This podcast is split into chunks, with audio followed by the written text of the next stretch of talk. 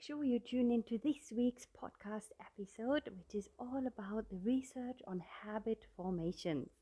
Um, and then the importance of keeping it simple, taking baby steps. And that's really, really important. Every time he goes and pee, he flushes the liver. Now, every time he flushes the liver, he does two push ups imagine uh, this is a trigger that you really cannot resist either. So every time uh, someone else flushes the toilet and he hears it he needs to go to the to the ground and do a push-up.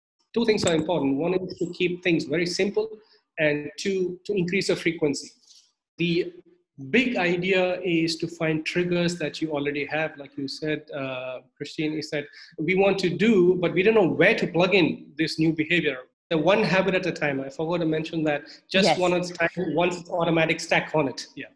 Tune in. It's the second episode with the amazing Krishna. Habits for your psychological well being.